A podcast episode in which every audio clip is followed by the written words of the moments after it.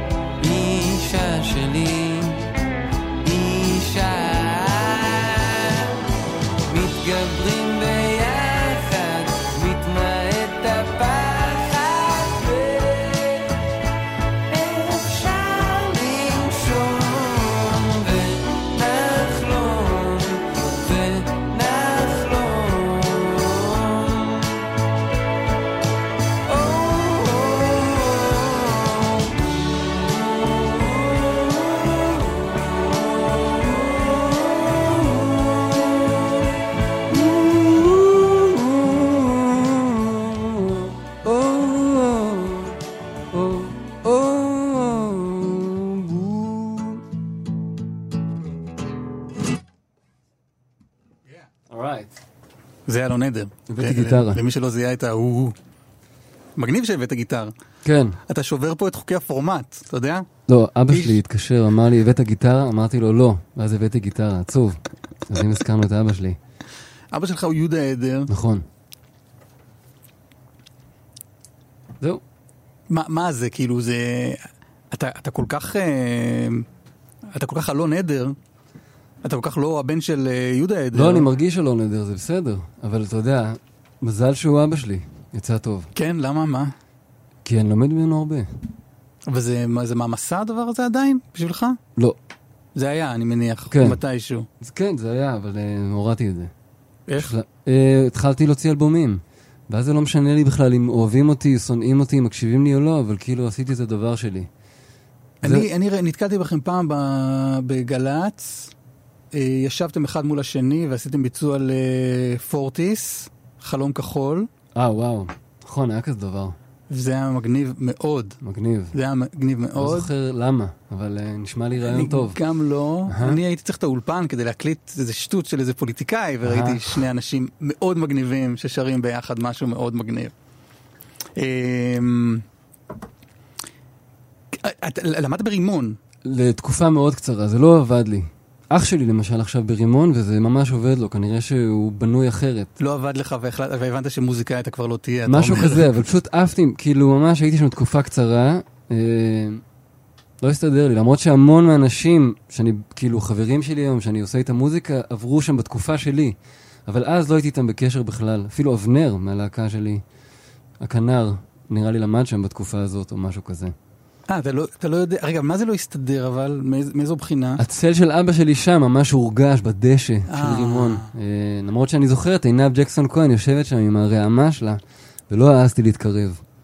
בכלל, התוכנית שלי הייתה לבוא ללמוד תיאוריה ולברוח, וזה פשוט לא עבד. ואם אנחנו לוקחים את זה אפילו יותר אה, מביך, אז אה, פשוט נהיה לי סרטן. אה, פתאום בתקופה הזאת, שגם תוך כדי עבד, סליחה שלקחתי את זה למחוזות ה... כאלה- אבל עבדתי בתקופה הזאת בתור מזכיר בניסן נתיב, אה, ובעצם ראיתי את דנה איבגי וכל החברים של ציפורלה עושים את הדבר שלהם בזמן שאני יושב ומקליד, הייתה עבודה שלי שם, ובעצם הדבר הזה הגיע, אני חושב לפחות, אתה יודע, זה הפירוש שלי, שמשהו ב... חו, כאילו חוסר מימוש מוזיקלי שלי הביא אותי ל... למחלה? למחלה, ואז זה גם, אה, זה עצר את רימון, ומהרגע הזה בעצם, הבא, אתה יודע, הגעתי לפרופורט, כאילו, הגיעו הקלישאות החיוביות של החיים, ובעצם זה איכשהו הוביל לאלבום הראשון אחרי כמה שנים, אבל... אבל ת- תסביר רגע, הגעת לרימון, ידעת שאבא שלך הוא מייסד בית הספר. חייב להגיד אבל שרימון עדיין זה מקום חיובי ומדהים בעיניי, וכאילו יש לי המון הערכה אני ל... לא חושב שהמאזינים קשרו בין רימון לבין סרטן, ואני לא חושב שהיו פה... סרטן ב... כן. כן, אני לא חושב שיש פה איזה... גם, גם יצא שרבים מאורחיי האחרונים הם, הם, הם בוגרי רימון, כן. וכולם שופי מחמאות. אני, לא, אני חושב שמי שמאזין לתוכנית אבי- הזאת, יש לו דברים רק, רק חיוביים להגיד על בית הספר. גם אבל, לי. אבל הגעת ו, ו, ומה, כאילו, ידעת שאבא שלך שם, מה, מה קיווית שיקרה? קיוויתי שאני אהיה בצלל... אני, האמת שאני לא בטוח. לפחות מה שאמרתי לעצמי שאני רוצה לעשות זה לבוא, לגנוב מידע ולעוף משם. לא להתייחס לזה של אבא שלי ולא להתייחס אל עצמי בתור בן אדם, אלא לבוא וללמוד תיאוריה, שעד היום לא הצלחתי, לא נעים להגיד את זה. אבל... לא אה, הצלחת ללמוד תיאוריה? לא תווים, לא, לא עד הסוף. מה אתה אומר? אתה יודע, כן. כאילו כל מי ש, ש, שאני שומע מדבר עליך, אז הדבר הראשון שאומרים זה, זה, זה גאונות בהלחנה. תודה.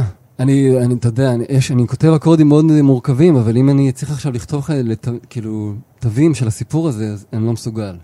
מדהים. אה, אז ניסיתי להצליח שם, והאמת שדווקא המורים שם, כאילו אילן מוכיח, ארנו פלטי, הרבה אנשי מפתח במוזיקה הישראלית, אז בשיעורים איתם, הם השפיעו עליי הרבה.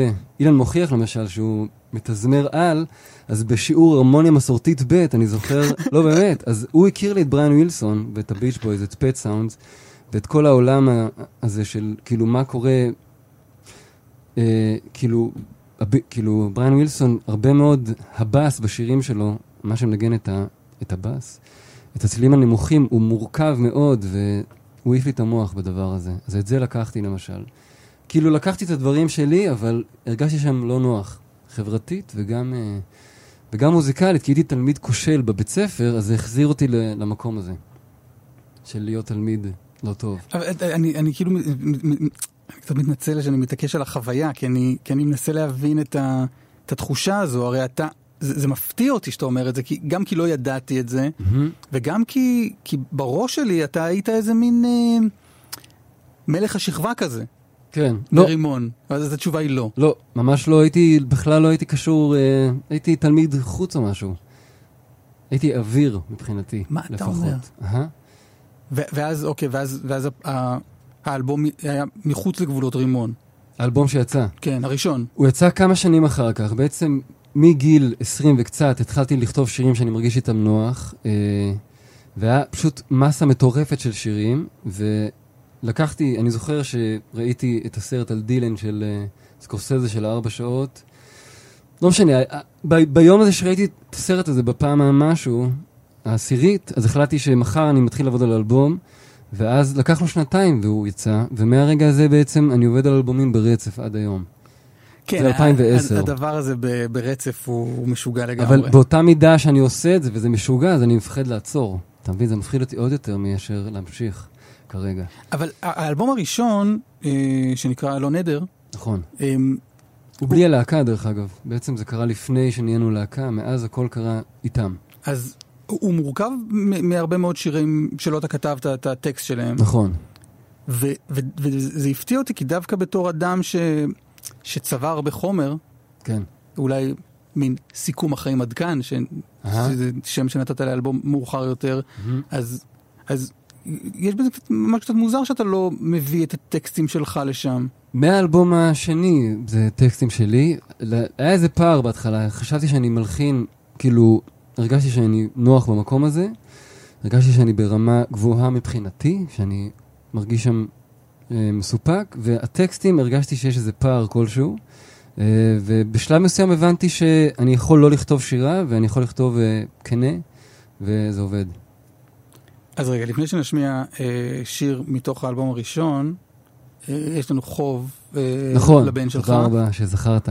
אז דוד, לאו עדר, אז מאוד חשוב לי להזכיר את השם שלו ולהגיד שאני אוהב אותו, ושהוא נשמה מושלמת. הוא הבן שלי והוא בן שש. איזה נהדר. כיף. דוד לאו? דוד לאו זה על שם לאו מסי, זה לא יותר עמוק מזה, אבל באמת? זה חשוב. כיף. כן. אז הנה קשה בלילה. אוקיי. חלפי.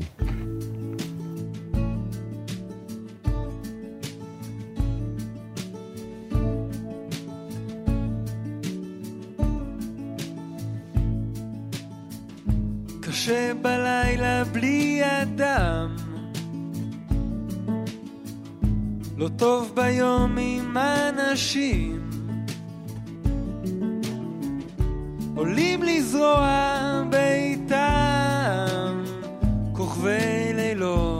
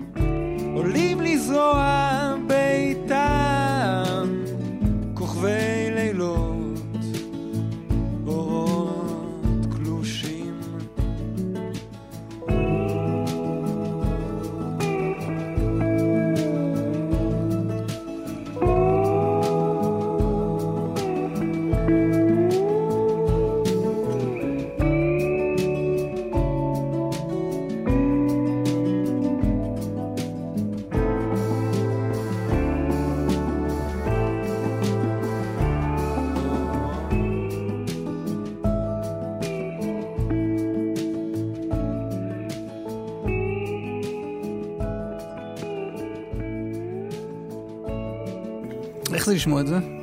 נשמע לי איטי קצת, אבל הסולו הזה מדהים, ניגן את זה אלון לוטרינגר, שהוא מוזיקאי על, שעושה המון דברים. אבל אתה כאילו חוזר ל... זה מדהים, כי זה כאילו האלבום הראשון שלך, כן. והוא היה לפני לא הרבה זמן. אה, הוא ועשית- כבר מרגיש another lifetime מבחינתי, אבל כן, אני מבין שהוא שמונה שנים.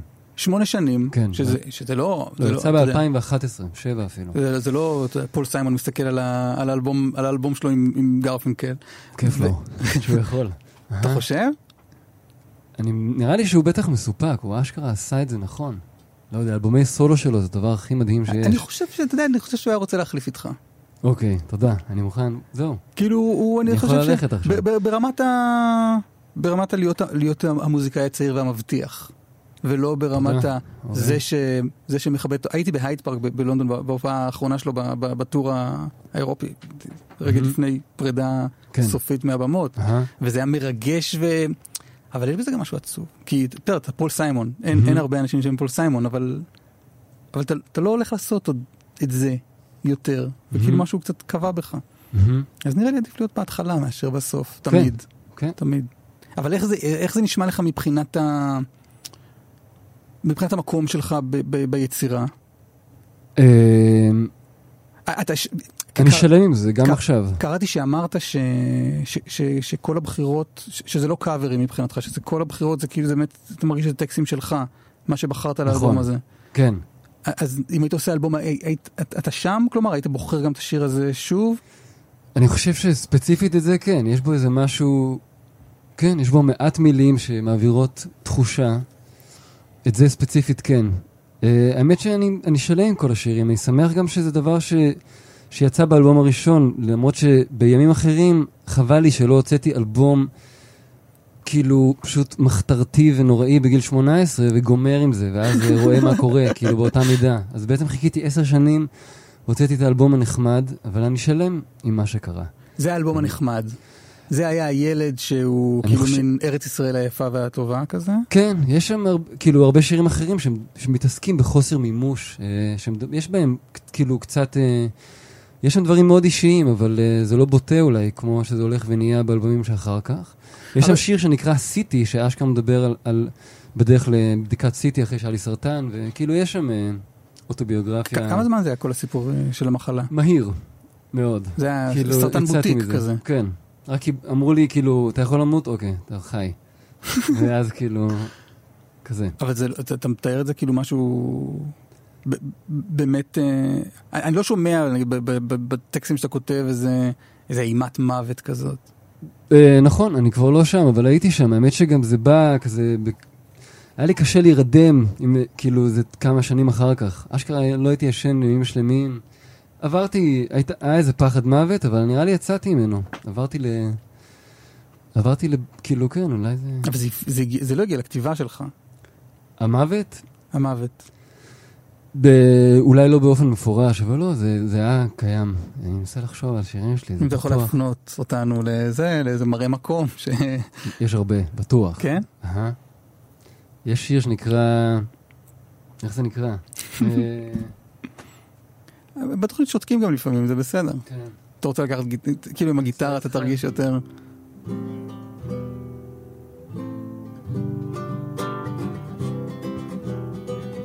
לא זוכר. יש איזה שיר.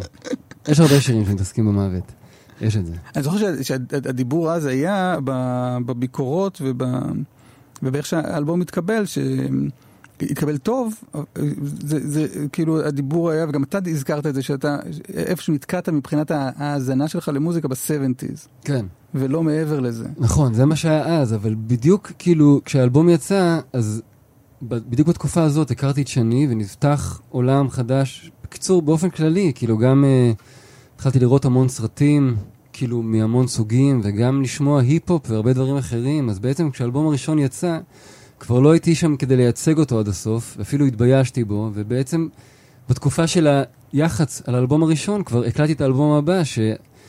מבחינתי, גם עשיתי אותו לבד במקום האל- האלבום הראשון, שבו הייתה הפקה עם הרבה מאוד אנשים ובאולפן, וזה עלה כסף, אז האלבום השני לא עלה כלום, עשיתי אותו בדירת חדר שלי ב- מעל שוק הכרמל, אה, וזה גם הרגיש כאילו כדרך חיים רגע, אי אפשר להוציא יותר כסף. על אומנות, אני עושה את זה טוב, אין סיבה שאני אוציא על זה כסף. זה, על זה אני לא אוציא כסף, ועל השאר אני אוציא כסף. אז זה הגישה, וגם בכלל, באלבומים בתור להקה, יש איזה חדוות יצירה שבה אנחנו מבינים שאנחנו לא צריכים כלום חוץ מאת עצמנו, ועושים מוזיקה. כסף זה עניין? בחיים, כן. תשמע, עברנו לגור בצפון, כן, פשוט כן. כסף זה עניין. ש... הכוונה היא שזה לא יהיה עניין. ומצד שני, אנחנו גרים ליד קריית שמונה. אבל uh, אני חושב שמצאנו איזה איזון נכון כרגע בין תל... כאילו, אנחנו באים לכאן הרבה לתל אביב. גם כתבנו אופרת רוק, האישה שלי ואני. בחודשים האחרונים, אז בעצם באנו המון לתל אביב כדי לעבוד עליה. Uh, אז יש איזה משהו בריא מבחינתנו, אני חושב. בין הצפון לתל אביב. לא, אתה כבר... כי זה מדהים שכסף זה עניין, אתה... אתה מגדיר את עצמך כאומן מצליח?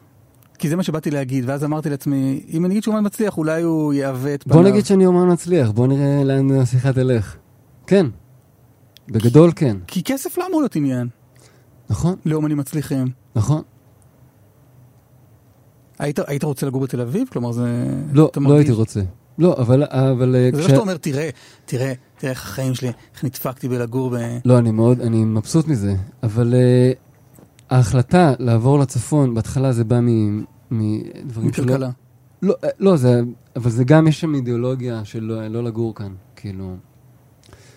וגם, זה בא מ- מ- מ- מעניין כספי של להמשיך לעשות אמנות ולחיות בצורה שאנחנו חיים. והילד שלנו היה בחינוך ביתי, לא, אבל אני לא אדלג על אה, איזה אידיאולוגיה שלא לגור כאן. מה זה אומר? אני, קשה להשתתף במשחק, אה, באותה מידה שאין לי וואטסאפ והקשר שלי עם פייסבוק הוא בעייתי. קשה לי לשחק את המשחק עד הסוף. מהו מהו המשחק? המשחק הוא, הוא לגור בתל אביב, ואז בעצם צריך לעשות המון דברים כדי להתקיים.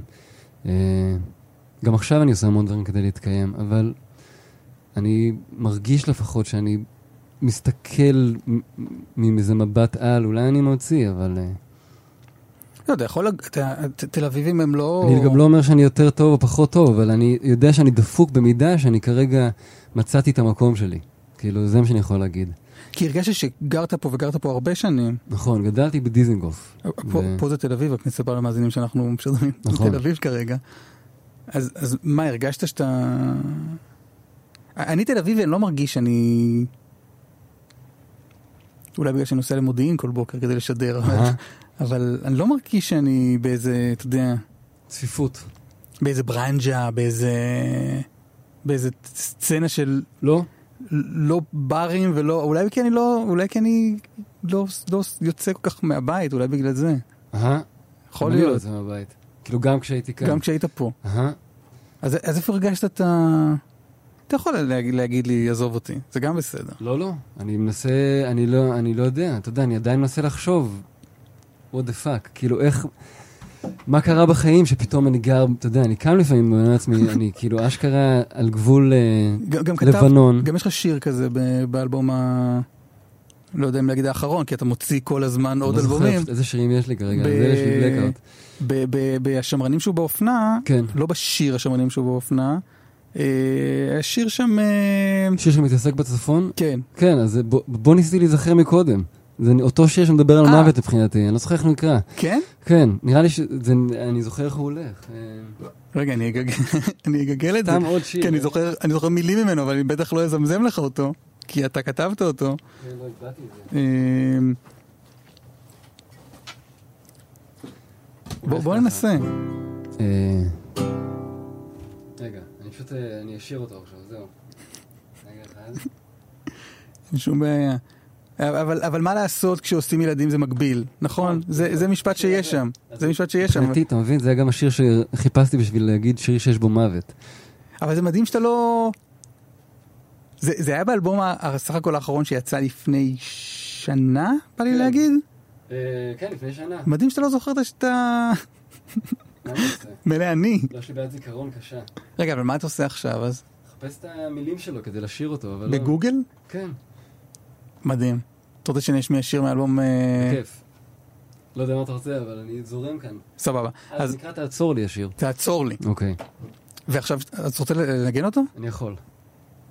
תן את זה. אוקיי. הכל בסדר, אנחנו לא... לא, איזה סולם זה. אנחנו לא. פוחדים, אנחנו לא פוחדים משתיקות. אוקיי, לא.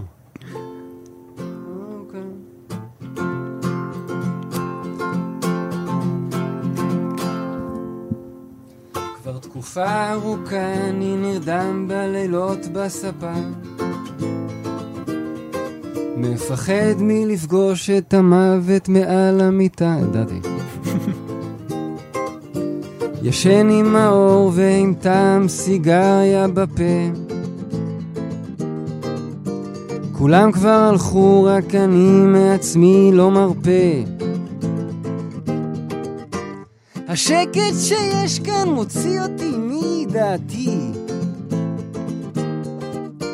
למרות שיש נוף וזה זול ומחיה איכותית.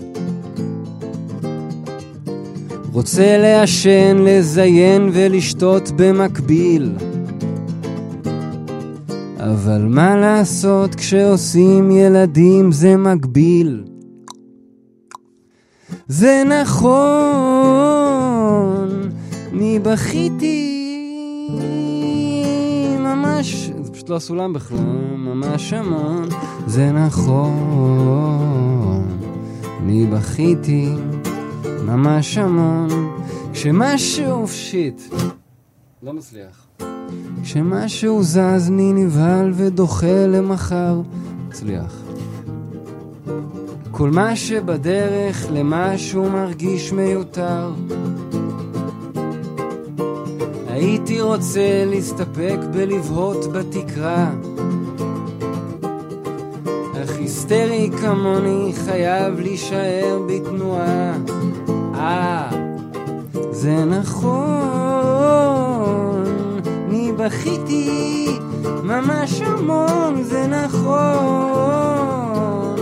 אני בכיתי ממש המון. לפעמים זה מרגיש שאולי ישתפר,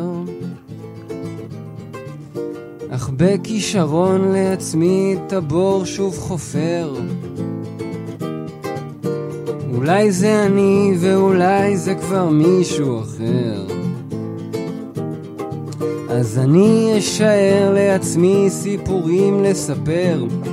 ער.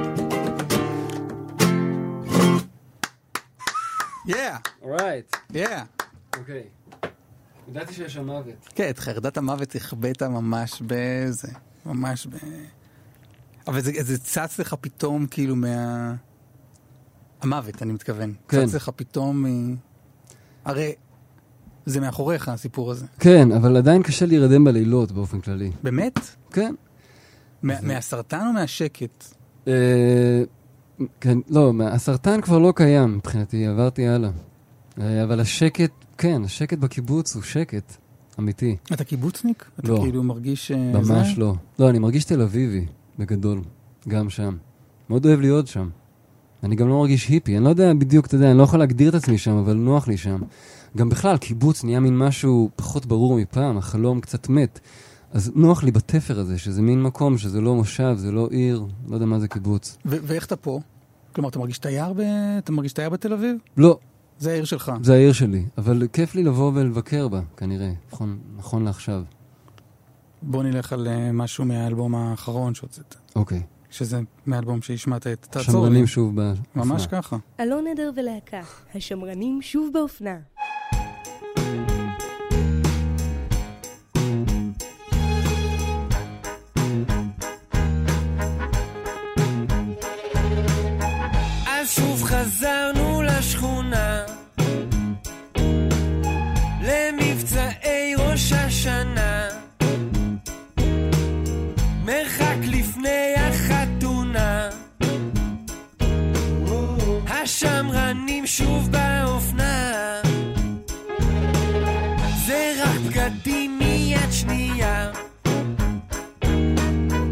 זה שניצל תירס אפונה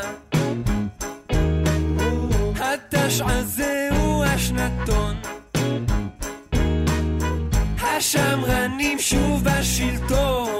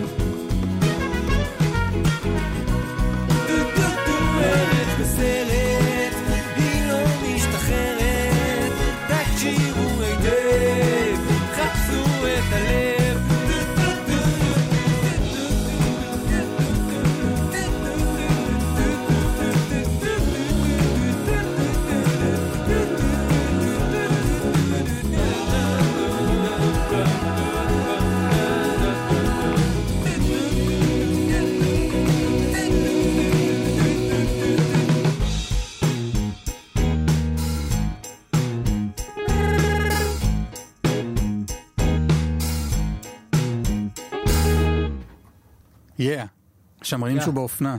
תגיד, זה שיר מחאה? כן, כן. שמעתי את זה בפעם הראשונה ששמעתי את השיר.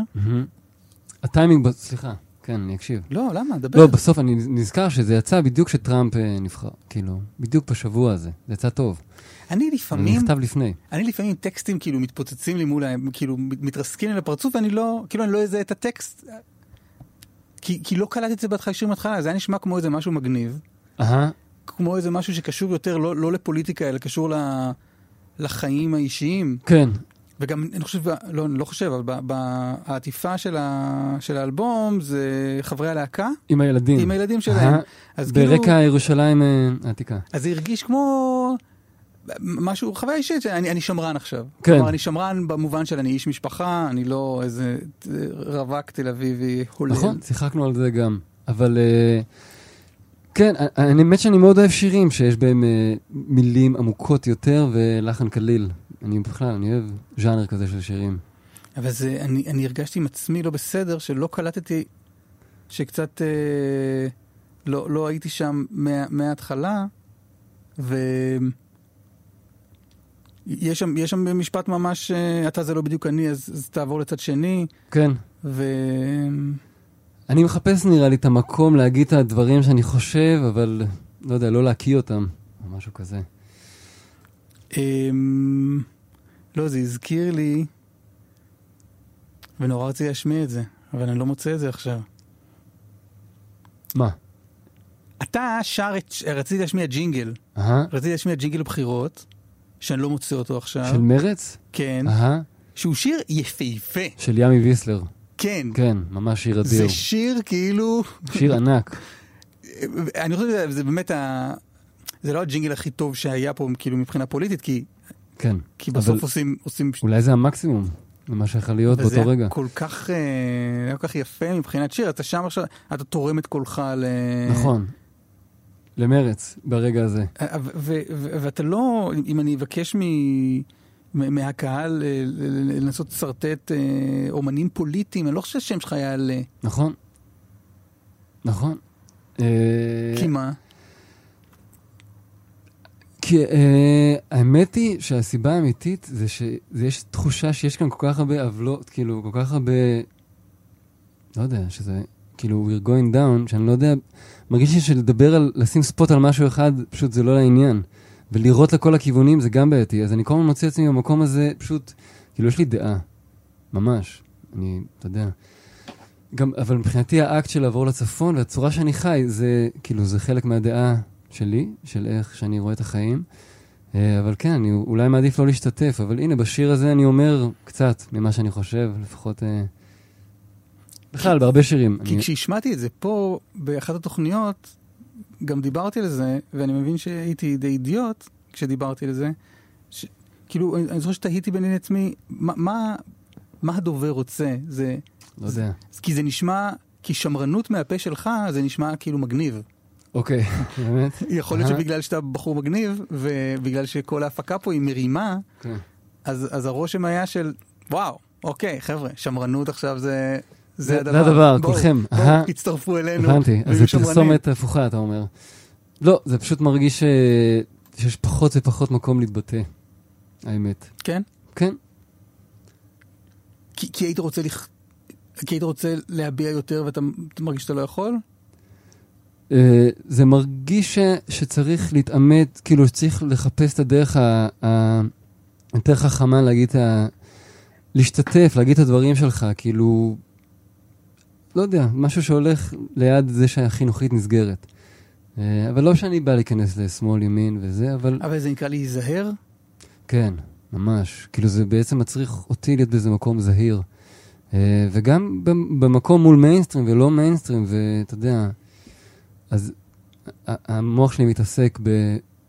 באיזה שיר צריך להוציא, וכאילו, יש איזו שמרנות מאוד, אתה יודע, אנחנו רואים את זה כל יום. אתה רואה את זה כל שעה. כאילו, אני חושב, לא? אבל אתה, הזהירות זה כי אתה לא... אני זוכר שאיה זהבי שהייתה פה, אמ, דיברנו על הפרויקט של 88, של גרסאות כן. אה, חדשות לשירים נורא מקום יפה, הם המדינה. כבר עושים עוד פרסומת לשמונים, גם מאוד. כן, והיא עושה, היא מבצעת יפהפה את אה, איילת כן. האבים, ו- ואז ניסיתי להגדיר את האלבום הזה, את מהמם. הפרויקט, המיזם הזה, ואז אמרתי, מה, מה זה, כאילו, כינסו... באתי להגיד אומני אינדי, ואז אמרתי, למה, כאילו, מה, מה, זה, מה זה אומני אינדי? ו- ואיה אמרה, סליחה, אני לא רוצה להיות, אני לא רוצה להיות אומנית אינדי. נכון. לא, אני, סליחה, אני רוצה להיות מיינסטרים, אני רוצה, אני רוצה להצליח. היא גם, נכון, מבחינתי היא שם גם. את- אתה, אתה מרגיש שאתה נכלל ב, בתוך איזה... בתוך הדבר הזה שנקרא אינדי? כן. ואתה, ואתה אומר, אני לא רוצה בין היתר ל, ל, להיות, להישמע פוליטי כדי, כדי, כדי לצאת משם? אני, זהו, אני אשמח להיות חסר הגדרה, זה מה שבא לי להמציא מבחינתי. אה, גם במקום הזה, אני, אתה יודע, חשוב לי להיות אינדי וחשוב לי להיות מיינסטרים, אני אשמח לנסות להיות בשני המקומות האלה. וואלה. כן, ובגלל זה גם אה, אני חושב ש... אה, אני מוציא, יש לי איזה, כאילו, אני מוציא הרבה מוזיקה. כי חשוב לי פשוט שאף אחד לא ישים אותי בשום פינה. אבל אינדי זה טוב בארץ, אני מאוד אוהב הרבה דברים. מה, מה זה אומר אבל, שאינדי זה טוב? לא, שהרבה אנשים אומרים את האמת שלהם. יש את זה, ויש גם uh, ב- ב- במוזיקה שמצליחה דברים שמצליחים להיות, שאתה מרגיש שהבן אדם יש שם איזו אותנטיות. איך קוראים לשיר הזה ששאלתי אותך בזמן ש... בסוף העיר הכי יפה, אני, אני מת שזה יהיה על המחשב, כי אני ממש התכוונתי שזה יהיה. יש את זה ב- ב- בעולם, כאילו ברשת איפשהו. כן, אבל טוב, המחשבים פה זה לא זה. אז אני הולך על משהו אה, אינדי, נקרא לזה, לצורך. העניין, מכיוון אחר שלך. אוקיי. אני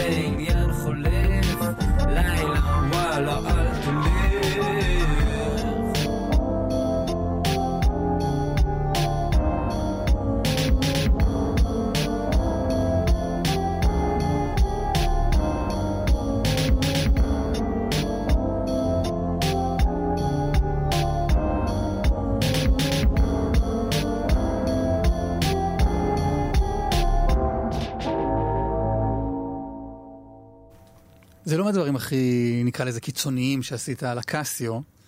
כן, זה פשוט, מבחינתי היה, אה, אמדורסקי הוא גאון. מהמון בחינות, וגם מוזיקלית. אה, אז השיר הזה היה ניסיון להביא את העולם שלו, אבל זה, כאילו, כן, האמת שפשוט ממש לחשוב איך הוא היה עושה את זה.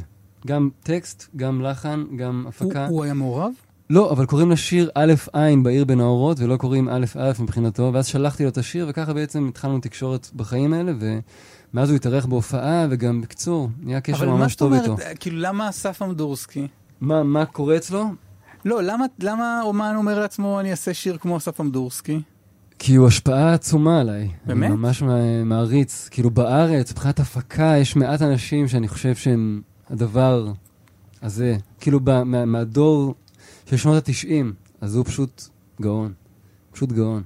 וואו. כן.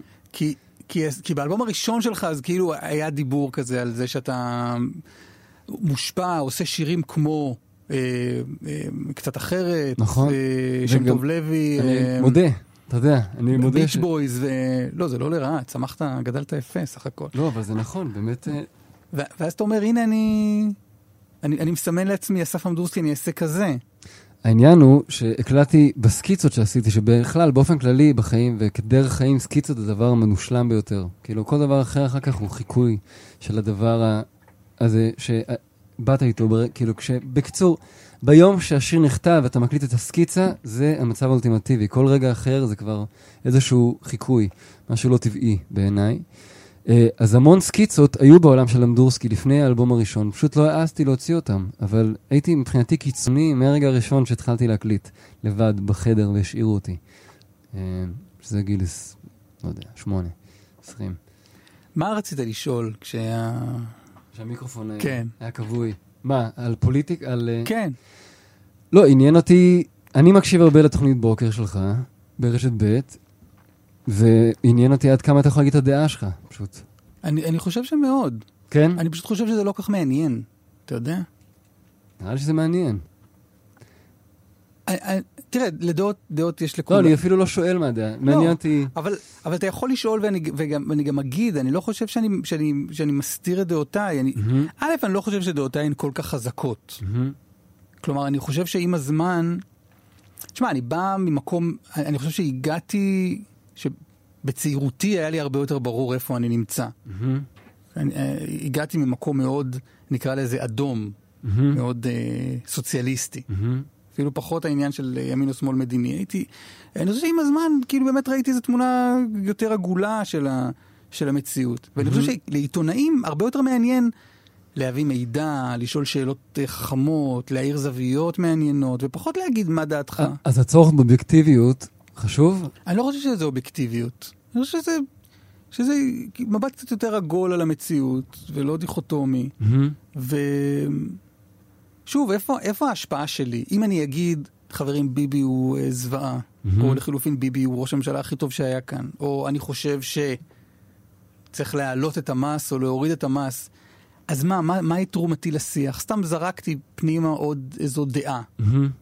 ו- ואני חושב שהתפקיד של, של, של העיתונאים הוא לעשות משהו קצת יותר אה, מעניין מזה. כלומר, לשאול שאלה, ל- ל- ל- להביא איזה תחקיר. כן. דעות זה... זה לא מעניין. אני, אני איך, כאילו... תראה, יש את הדג נחש, כן. ש- ש- שהטקסטים שלהם גם, גם הולכים ועם הזמן הם לא... זה נהיה חד יותר. כן, הם לא. מורידים את הדוושה. אני... מה, זה כאילו, זה השפיע על מישהו? כאילו, להקה סופר פופולרית הרי. אולי אבל זה המסקנה העצובה בעצם, שכבר יש איזו תחושה ש... ש... שקשה להשפיע. שיש כאן איזה משהו שהולך קדימה ואי אפשר לעצור אותו. זו דעתי. ואתה אתה מרגיש ש... הרי אתה לא באת ל... ל... אתה... ה- ה- ה- לא באת לעולם הזה של, ה... של היצירה משם, מהמחאה. נכון. לא באתי משם, באתי מאהבה למוזיקה, וגם מאיזה צורך אה, להגיד את כל מה שאני חושב דרך מוזיקה, כן, לא, אני לא בעניין של מחאה באופן מיוחד. אה, אבל אני... אבל אני חושב שיש המון על מה למחות כאן. זה פשוט יות, באמת יותר מדי על מה, ואז באמת מאיפה, כאילו, כל מאבק נראה קטן ומסכן. לא יודע, זה, זה אולי זה נשמע כמו ייאוש, אבל אולי. וואו, אתה אומר, נשמע כמו ייאוש, אבל ויכול להיות ש... כן. ש... שזה ייאוש. טוב, אני, אני יוצא לפרסומות, אוקיי. כי יש מחויבות כזאת. אה, אני לא יודע מה נעשה עם המזגן, אני חייב להגיד לך. אין כאן מזגן. כן, כן. ואני חושב שהמצב הולך, אה, אגב, המצב הולך ומסלים, אני חושב שהמצב הולך. ומסלים. אני לא יודע מה איתך, אני... חם. כן, קשה. מאוד. אה, בוא, בוא, בוא ננסה לפתור את זה בדקה ו-13 של הפרסומות. כאן עוד. להתחבר למוזיקה. בכל זמן שתרצו. אז מה שעשינו זה פתחנו את הדלת, עכשיו שומעים קצת עכשיו שומעים. שומעים את אריק איינשטיין, שמגיע מהאולפן השני, כי הדלת פתוחה, אז כל דבר שיקרה, סך הכל זה לא רע, הרי. כן, כן. אנחנו בעניין של שקיפות ופתיחות. בדיוק. אמ, בוא נלך קצת לבחירות שלך אולי. אוקיי, אני לא זוכר בדיוק מה בחרתי, בסדר, אבל. בחרתי דברים, אני רץ בחודשים האחרונים, ויש מוזיקה שאני שומע תוך כדי ריצה, אז זה המוזיקה. שזה, אתה יודע, כי אני, אני התכוננתי לשיחה איתך, כן? אוקיי. אני קראתי ראיונות שלך ו- ודברים ועניינים, ו... ו, ו, ו אתה יודע, תיארת את עצמך ב- ב- ב- בתחילת הדרך כמי שמאזין למישהו שנתקע ב-70's, אהה, ואז עולמך כאילו התהפך עליך, כן, הכרתי המון דברים. באמת, זה, זה פשוט אשכרה שירים אחרי 70 ומשהו, נראו לי לא, כאילו זה לא חוקי לשמוע אותם, אבל עברתי את זה. באמת, למה? מש, משהו בסאונד היה פשוט נכון עד שנת 70, כאילו משהו עשה, לא יודע, היה שם איזה חום שעשה לי את זה, ובשלב מסוים הבנתי שגם קור זה טוב. אבל איך זה קרה? אם היית שומע קניה ווסט, כן. אז. היית, מה היית כאילו... הייתי מתעלם מזה, זה היה כמו איזה רגע שצריך כאילו לחכות שהוא ייגמר. עד שאפשר, שתבוא הקלה מלשמוע את שם טוב לוי, נגיד. אז בוא נשמע קניה ווסט. אוקיי, אלבום חדש שלו.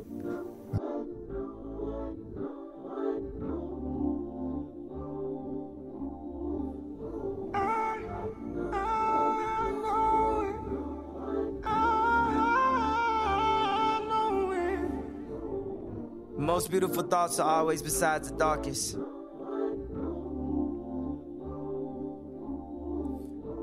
Today I seriously thought about killing you. I contemplated premeditated murder. And I think about killing myself, and I love myself way more than I love you, so. Today I thought about killing you. Premeditated murder. You'd only care enough to kill somebody you love. The most beautiful thoughts are always beside the darkest. Just say it out loud to see how it feels. People say, don't say this, don't say that. Just say out loud just to see how it feels. Weigh all the options. Nothing's off the table. Today I thought about killing you premeditated murder. I think about killing myself, and I, I love myself way more than I love you. The most beautiful thoughts are always besides the darkest.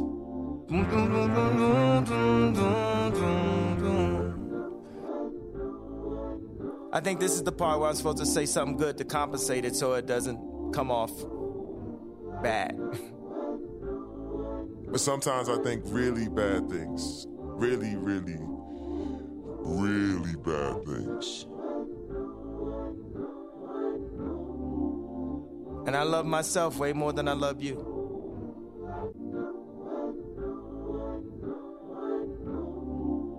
See, if I was trying to relate it to more people, I'd probably say I'm struggling with loving myself because that seems like a common theme. But that's not the case here.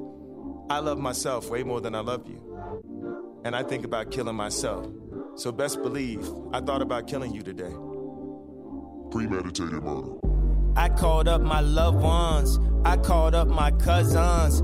I called up the Muslims. Said I'm about to go dumb. Get so bright it's no sun. Get so loud I hear none. Scream so loud got no lungs. Hurt so bad I go numb. Time to bring in the drums. That put her up, up, up, pum. Set a new tone on them. Set the nuke off on them. I need coke with no rum. I taste coke on her tongue. I don't joke with no one. They'll say he died so young. I done had a bad case of too many bad days. Got too many bad traits. Use the floor for ashtrays.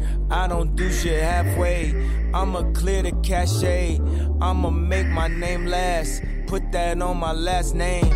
It's a different type of rules that we obey. Yeah, yeah, yeah, season, nigga, we obey. We was all born to die, nigga, DOA. Niggas say they hero, mm, I don't see no cape, mm, I don't see no, mm, yeah, I don't see no, mm, mm. If I wasn't shining so hard, wouldn't be no shade. Buckwheat ass nigga, it's gonna be okay.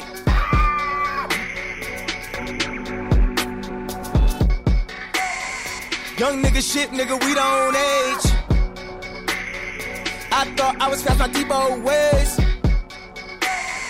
Even when I went broke, I ain't break. How you gon' hate, nigga? We go way back to when I had the braids and you had the wave cap. Drop a pin for the fade and I'm on my way. ASAP. Don't get shocked in the map, you know, homie, don't play that. Pay the five marshal bill cause the shit that got way back. They wanna see me go, hey, hey, hey. All you gotta do is speak on yay. All you gotta do is speak on yay. Don't get your tooth chipped like Frito Lay. מה יש פה שמדבר אליך? קודם כל, בגלל שאני... זה אלבום שאני רץ איתו הרבה לאחרונה, אז אני ישר מרגיש צורך לרוץ, כזה, כי אני לא יכול לשמוע את זה בלי לרוץ, אני מרגיש שאני עושה משהו לא בסדר. יפה שהחזקת את עצמך ונשארת כן. במקום. אה, לא, מי יכול לרוץ בחום הזה עכשיו, בזה, כשאין מזגן? כן, אבל... אה, מה, אתה רץ בזה, בקיבוץ כזה? רץ מחוץ לקיבוץ, שומע את האלבום הזה ועוד, מסתכל על הירדן. אה, אבל אה, משהו בהפקה הוא פשוט גאוני, פשוט בכלל, הוא, קניה ווסט עכשיו הוציא אלבום שלו ועוד איזה ארבעה אלבומים אחרים שהוא הפיק, וזה פשוט מוזיקלית, הוא מאוד, משהו קורה שם. כנראה, אני לא יודע, יש איזה, כאילו, הוא גם מסמפל המון דברים ישנים, אז יש חיבור בין ישן לחדש, הוא עושה שם איזה משהו גאוני שאני לא יודע להסביר. לא, אבל קשה להתעלם מהטקסט, I thought about killing you. כן, זה טקסט טוב, אני אפילו לא זוכר, לא נעים לי להגיד, בחרתי את השיר הזה ואני לא יודע אפילו מה להגיד עליו. אני זוכר שהטקסט טוב. הטקסט, טוב, הרגע המכונן בשיר, שהוא אומר שהוא אוהב את עצמו יותר מדי כדי להרוג את עצמו. וגם הכאילו טוויסט שאמור לבוא, אומר, אני, אני, אני מבין שעכשיו אני אמור להגיד גם משהו טוב, שמפצה על זה. מהמם, כאילו, אני, אני אוהב אותך, אבל את נהדרת זה, אבל כאילו, אני, אני אשאר עם הדבר הזה. של ה-thought about killing you. מהמם. אה, כן, לי, לי קצת יותר קשה עם... אה, היה לי פה ויכוח עם אה, עודד דוידוב, אה, חבר ומפיק מוזיקלי שהתארח כאן לפני כמה שבועות, על אה, מה, מה חשוב בעצם, והוא הרבה שנים לא, לא התעסק בכלל בסיפור הזה של מילים, הוא אוהב אומנים ולא... כן. ורק, ורק אחרי הרבה האזנות והרבה שנים הוא אמר, אה רגע, ג'וני מיטשל הזאת, היא גם, היא גם אומרת דברים, אז בוא נקשיב. אז אני, אז אני חזק בעברית, אני חושב ש... שקניה בא, אז אני אומר לעצמי, אוקיי, הוא צריך להגיד משהו מאוד ברור כדי, ש... כדי שאני אוכל... לס... פול סיימון נגיד, הוא טקסטים ממש כן, שם כל הזמן, מהמם. ולמרות שהם לא בעברית, הם... כן. האמת שפול סיימון הכל שם כל הזמן, גם מוזיקלית, יש שם איזה פרפקציוניזם מטורף, כאילו באופן כללי. אני, אני מודה שהרבה שנים באמת אה, לקח לי זמן להקשיב לטקסט, אבל היום זה השתנה ואני מקשיב, אה, מאוד חשוב לי הטקסט. איך אתה עם אבל- מאיר אריאל? זהו, זה גם, זה ממש לקח זמן, כמו בוב דילן. אה, אני עדיין יכול לא להבין הכל, אבל אני, אני מבין הרבה יותר. פעם. כאילו, רק אה, הייתה איזו תחושה.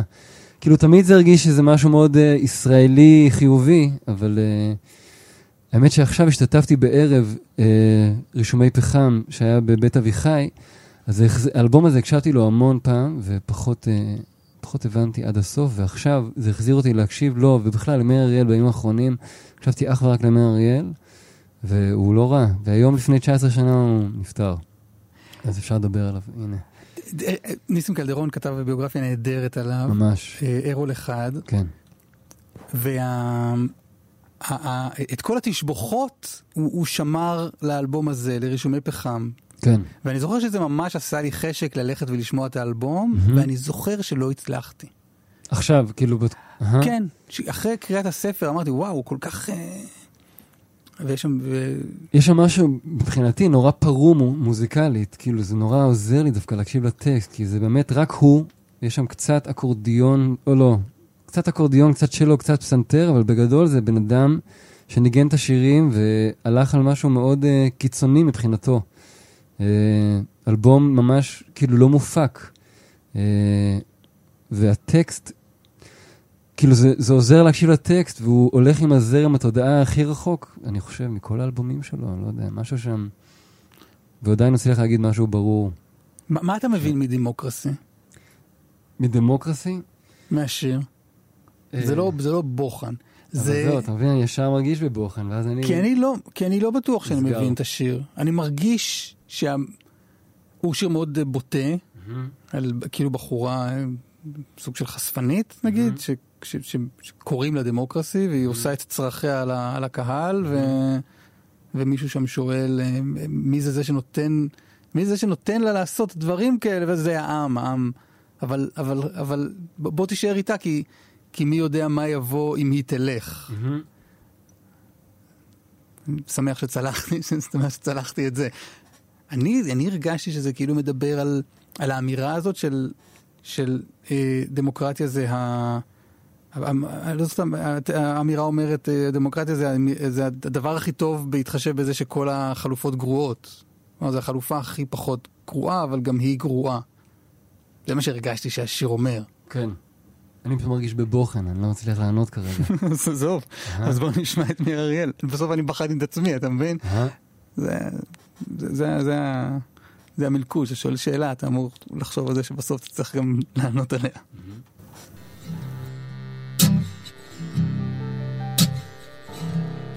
בחלומי אני במועדון לילה אפלולי תחוס קהל אוויר סמיך ספוג ומאושר. רמה גבוהה שהוארה קלושות. ממש מולי. לצידה פסנתר ישן שמאליו כמו מנוגן לפתע אור חזק שטף את הבמה. חצוצרה וטוב, חצוצרה וטוב חברו אל הפסנתר. ואז על הבמה הופיע פרחה עצומה. אדם דמת עורף וכפולת צנתר התחילה לנוע בכבדות בחוסר חן. בלי טעם ברישוי גמרה להתפשט. גל סיגר כבוי בפיה זנב חיוך דשן. חלולת מבט לקח לי זמן להתעשת. שלפה בקבוק של וויסקי ואיתי זבבי ועל ראש הרוקנה נפש הבקבוק את הוויסקי הניגר עליה בלקלוק אדיר הכירה אל קרבה שהודה לה בגיבוק הקהל הריע ושאג ממושכות. או אז היא לקדמת הבמה. ועם כל הבוז הזר משפתיים נפוחות היא התחילה להשתין בעמידה כמו בהמה. על כל מריע ועל כל צורח ועל כל שואק זה רק חלום המערכת פלאי עומד לצידי. שהרגיש בי שהייתי הולך ונעשה דואג. זה רק חלום וזה לא הכל, ולא תשכח זאת ידידי. גמרה את זה עם הזלזול שבסיגר כבוי, והפנתה אל הקהל את אחוריה הכבדים.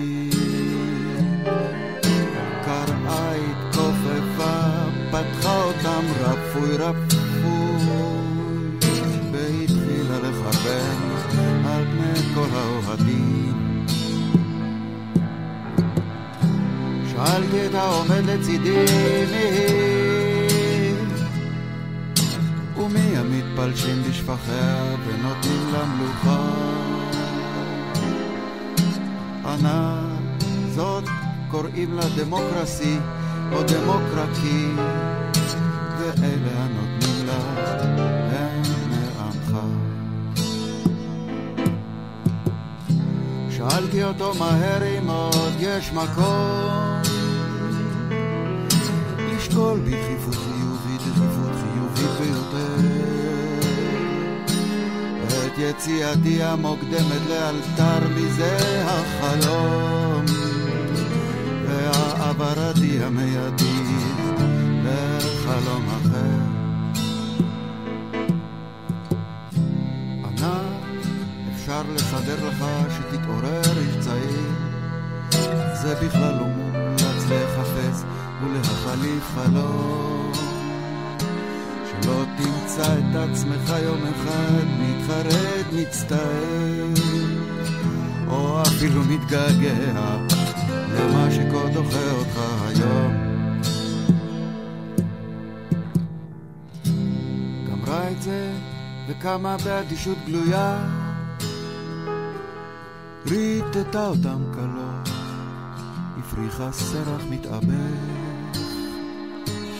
בענן הזה יצאה מתנדנדת על בלימה תלויה בלויה. כשעיגול על עורף אדמדם החל דוהר ההאזנה שלך לזה היא, היא, היא, היא כיפית? כאילו אתה מאזין למאיר אריאל ואתה... הרי אתה... זה, זה אני... אני... האלבום הזה הוא מאוד כבד.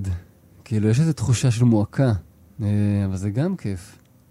כאילו, זה כיף, אה, אתה יודע, להיכנס לעולם של משהו, לא משנה אם זה עולם כיף.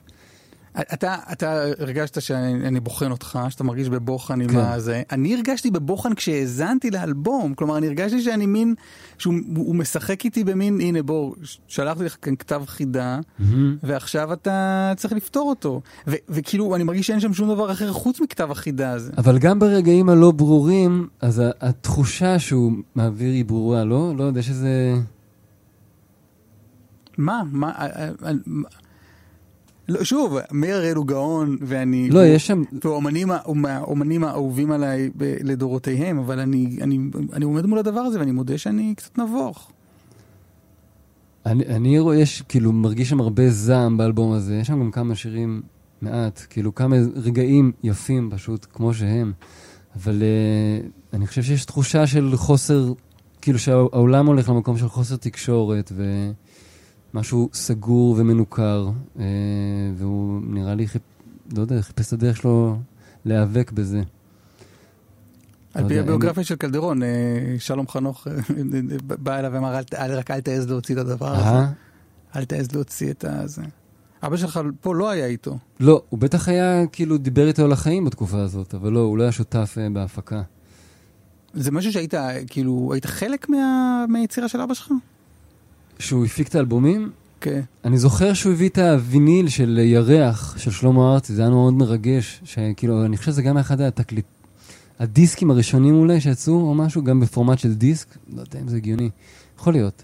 אז אני זוכר את הימים שהגיעו, בכלל, שהבאתי לבית ספר להראות להם את הוויניל של שלמה ארצי, של ירח, של כל הסינגלים, היית מה, באיזה באיזה- שלב של בית ספר? הייתי בכיתה בטח ו' או משהו כזה. זה עניין אותך? מאוד. כן, ממש, אה, כן. כל העולם של, ה, של ההפקות שלו, ממש אהבתי. אריאל הורוביץ, עד היום אני מאוד מעריך את הדברים האלה שהוא עשה. כאילו, אני חושב שזה טוב, מאוד. גם האמנים שהוא עבד איתם וגם האלבומים שהוא הפיק. רונית שחר, אריאל הורוביץ, אב טיפוס.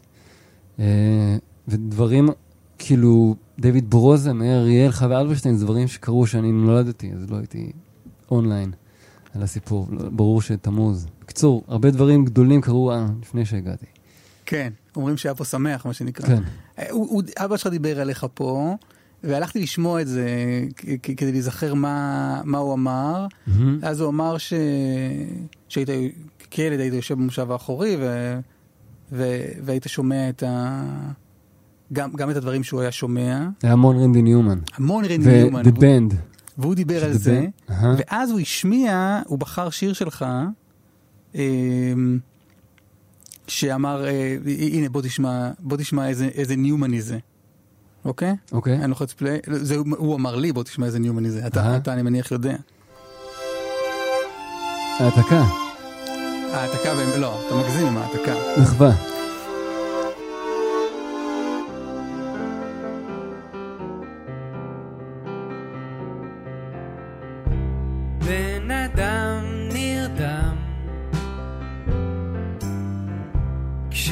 כשהשלב הבא לא קיים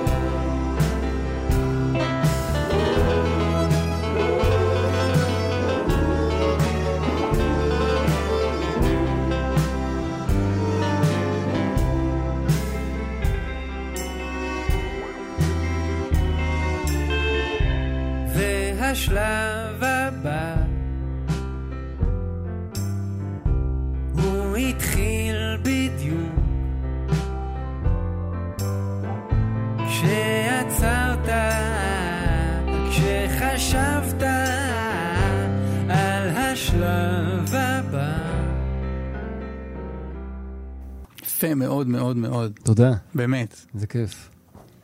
זה גם היה יפה שאבא שלך בא והנה בוא תשמע מה...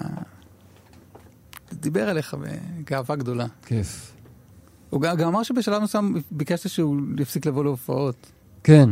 תלוי איזה סוג, אבל כן, זה, אתה יודע, זה- יש איזה, כאילו שהמשפחה נמצאת, לא יודע, למה? אתה יודע, אני כאילו פוגש אותם ברגעים אחרים.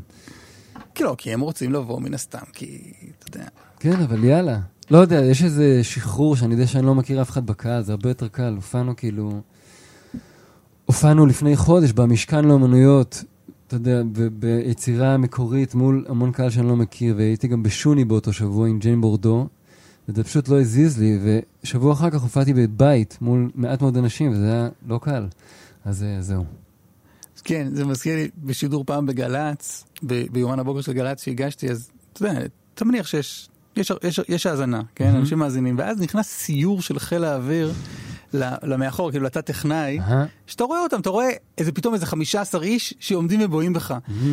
ופתאום פתאום נלחצתי. ופתאום לא, יש להם יואו, פנים. מישהו מאזין לזה עכשיו, אלוהים אדירים. כן. אבל רגע, בוא, תגיד, לא אמרתי שום דבר על, על האופרת רוק. נכון, אז אני יכול להגיד. כן. זה עלה בינתיים פעם אחת לפני חודש במשכן לאומנויות, וזה בעצם משהו שתזמורת המהפכה יזמו, שזה מובילים אותם שם שני חבר'ה, זוהר שרון, רועי אופנהיים וזוהר שרון. אה, הם בעצם הזמינו אותי לכתוב אופרת רוק לפני שנה וחצי.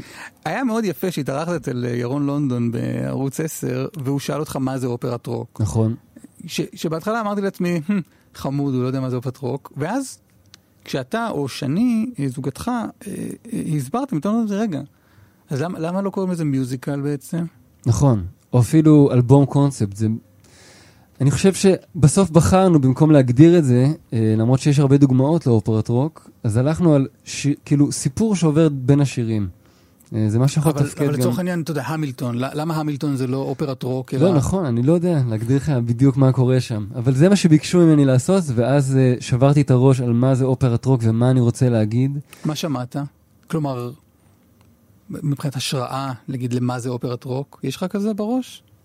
היה את מאמי בתור משהו, האמת שנורא נזהרתי, נגיד רדיו בלבלה גם, הרגשתי שזה, שיש שם את הדבר הזה, של נטשה.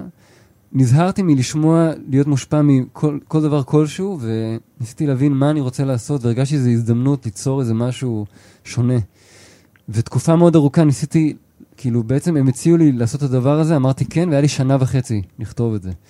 אז עברה בערך שנה, ולא קרה הרבה, ובינתיים שני ואני הלכנו לטיפול זוגי, היה לנו איזה קושי בזוגיות, ובשלב מסוים הבנתי שאני מצרף אותה, מזמין אותה להצטרף ולכתוב איתי ביחד, ומהרגע הזה זה זרם, וזה החליף את הטיפול הזוגי, וזה התגלה כמשהו חיובי מאוד בסוף.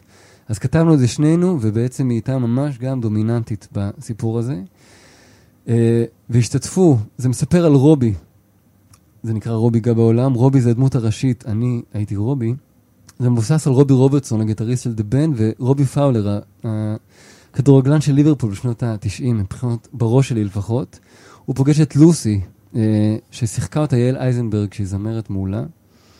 אה, הם מתאהבים, נהיה שם איזה משהו, וברגע שקורה משהו אמיתי, רובי הולך, לוסי הולכת, עוזבת את הפריים, רובי נשאר לבד והקולות המוכרים שלו חוזרים, שהם היו חמי רודנר בתפקיד גרידי, אפרת גוש בתפקיד רות התמכרות, ודורון טלמון מג'יין בורדו בתפקיד נויה פרנויה.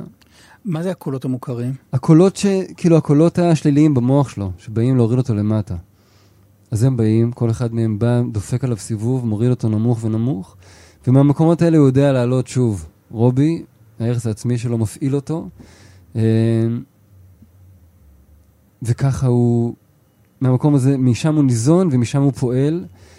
בסוף זה נגמר באהבה עם לוסי, אבל זו אהבה עצובה של שני אנשים שמבינים שהמקום הדפוק שלהם מחבר אותם והם ילכו בו ביחד, וזה לא איזה סוף שמח, אלא סוף של קבלה.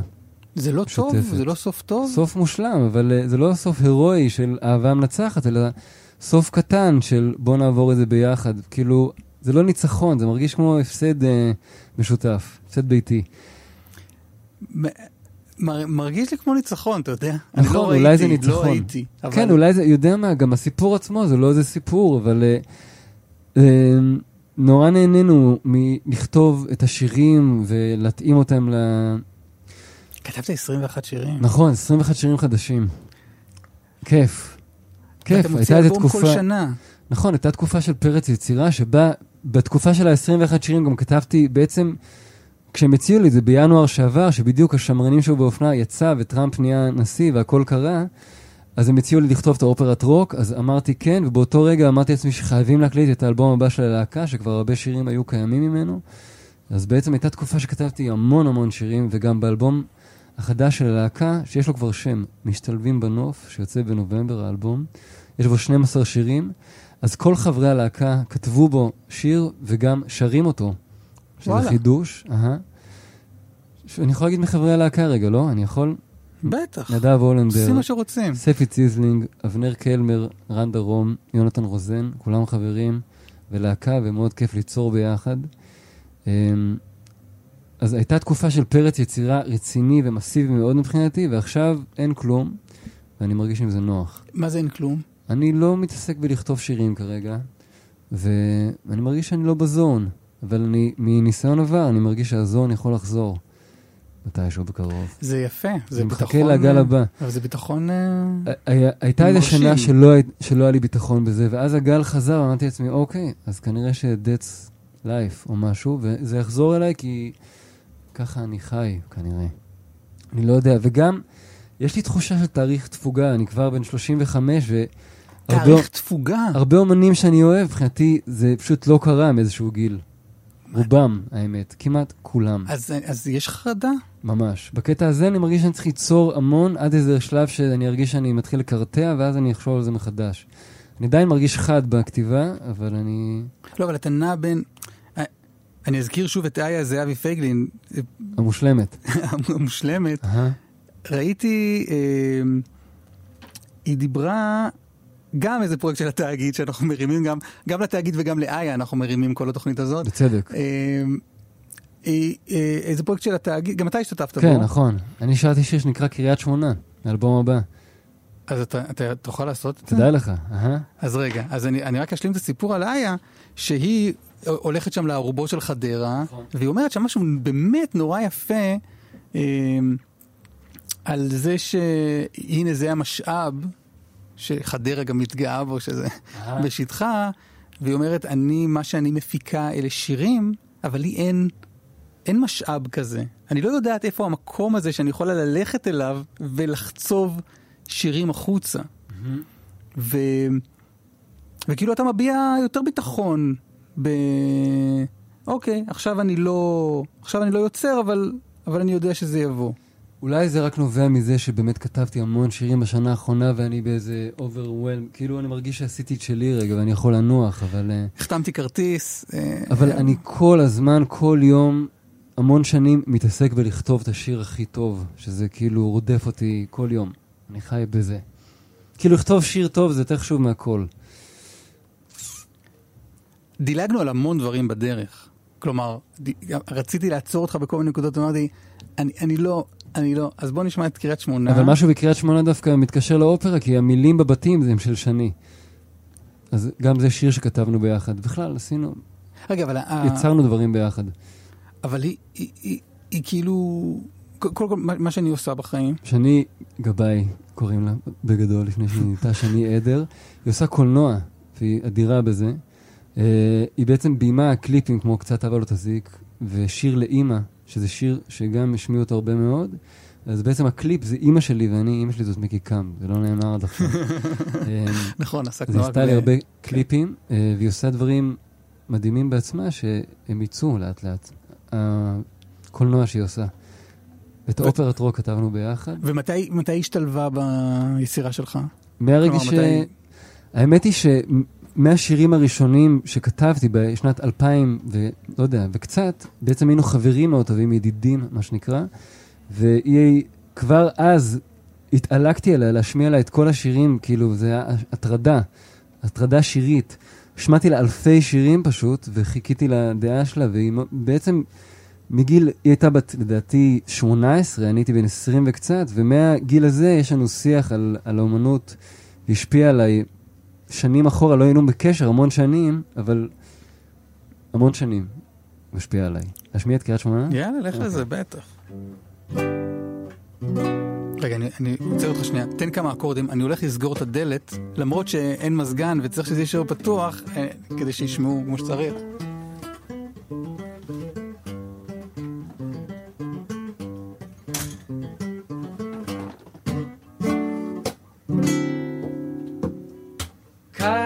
בתל אביב, מר לי בתל אביב, עבר לי מתל אביב, נגמר לי מתל אביב, אור של שקיעה על הר, דייט על גדת הנהר.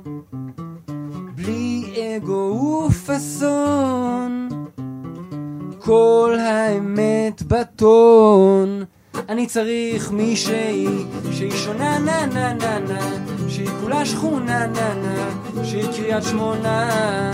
אני צריך מישהי שהיא שונה נה נה נה נה, שהיא כולה שכונה נה נה, שהיא קריית שמונה. בין סוריה ללבנון אמיתי ונכון. את חכמה כל כך, אפשר לנשק אותך. תמיד רק עליי חושב, מבין אני מתאהב.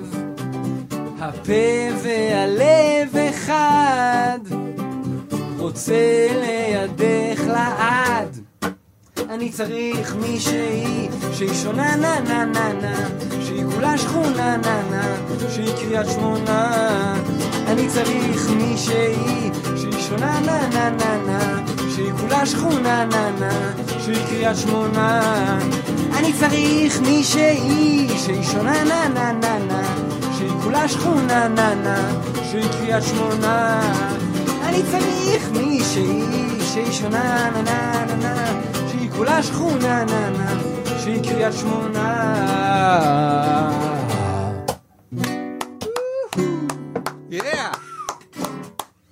זה היה לא נדר. זה היה לא נדר וקריית שמונה. כן. מגניב.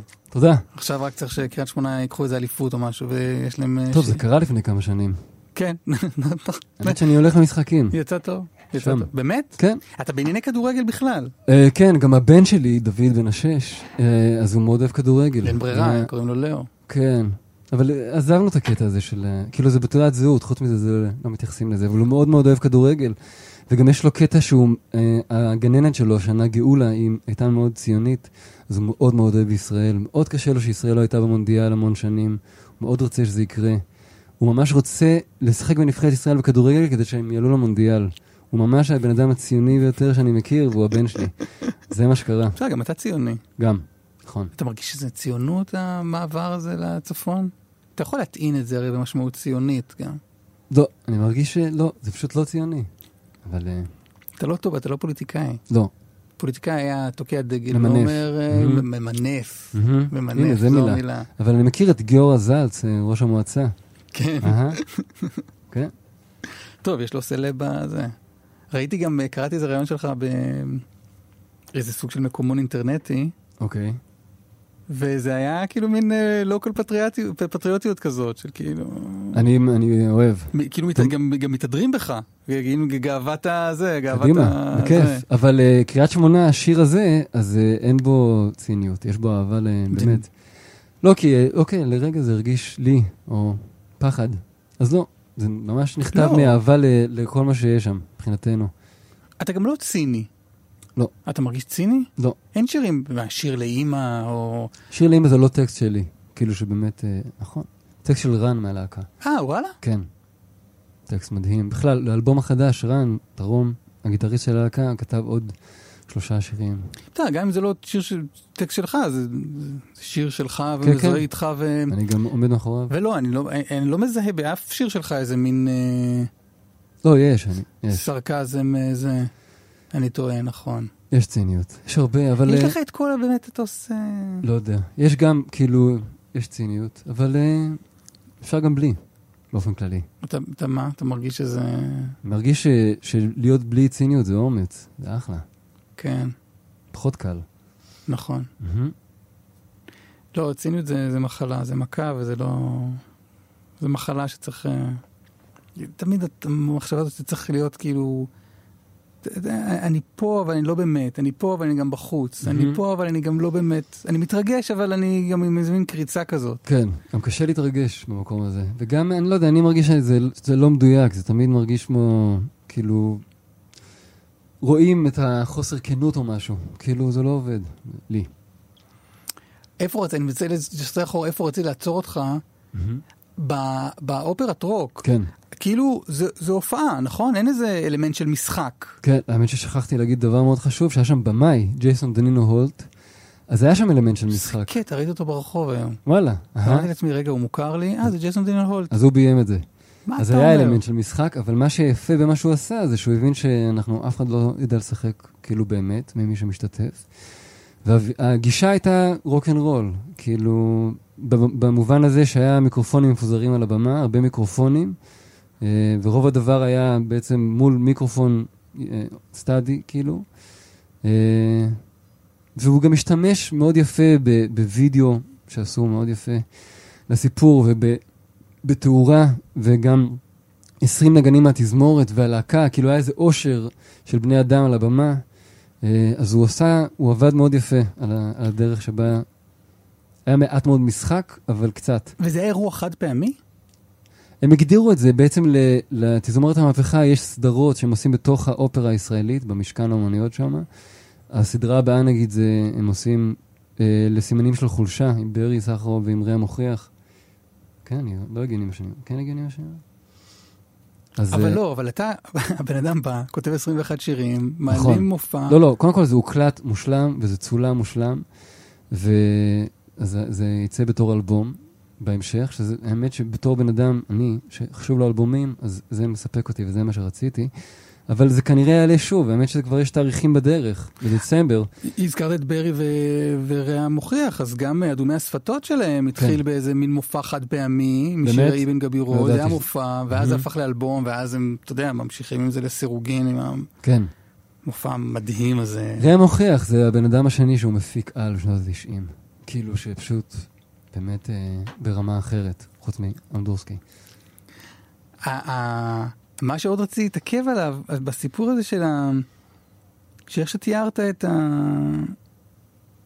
את, ה... את הסוף, כן. ההכרה בתוך, החו... בתוך החולשות שלהם, של בני הזוג שם, כן. זה מרגיש לי הכי... הזכרת טיפול, את הטיפול הזוגי שלכם, אני זוכר שכשאני הייתי בטיפול, אני באתי לפסיכולוג שלי עם איזה משהו מאוד מסוים שהפריע לי, וזה מין הרגשתי כמין... אמרתי לו, כאילו, לא אמרתי לו, אבל הרגשתי שאני פונה אליו ואומר לו, תקן אותי. ו- והוא אמר לי, תשמע, אתה איש עם בעיות כאלה ואחרות, זה לא יעבור. אתה, זה, לא, זה לא מחלה שאתה שם משחה ואתה... ואני מרגיש שהניצחון הוא לשאת את הצלקת בגאון ו... ולחיות איתה יפה. כן. זה אפילו מרגיש באופרה, כאילו שהסוף לא חשוב בכלל, ספציפית, בסיפור הזה. ובכלל, אני חושב שהסרטים, לא יודע, הדברים שבן אדם צריך לחיות איתם, הדברים השליליים האלה, הם פשוט, הם תמיד שמה, ואתה לומד להסתכל עליהם אחרת, וזה מרגש.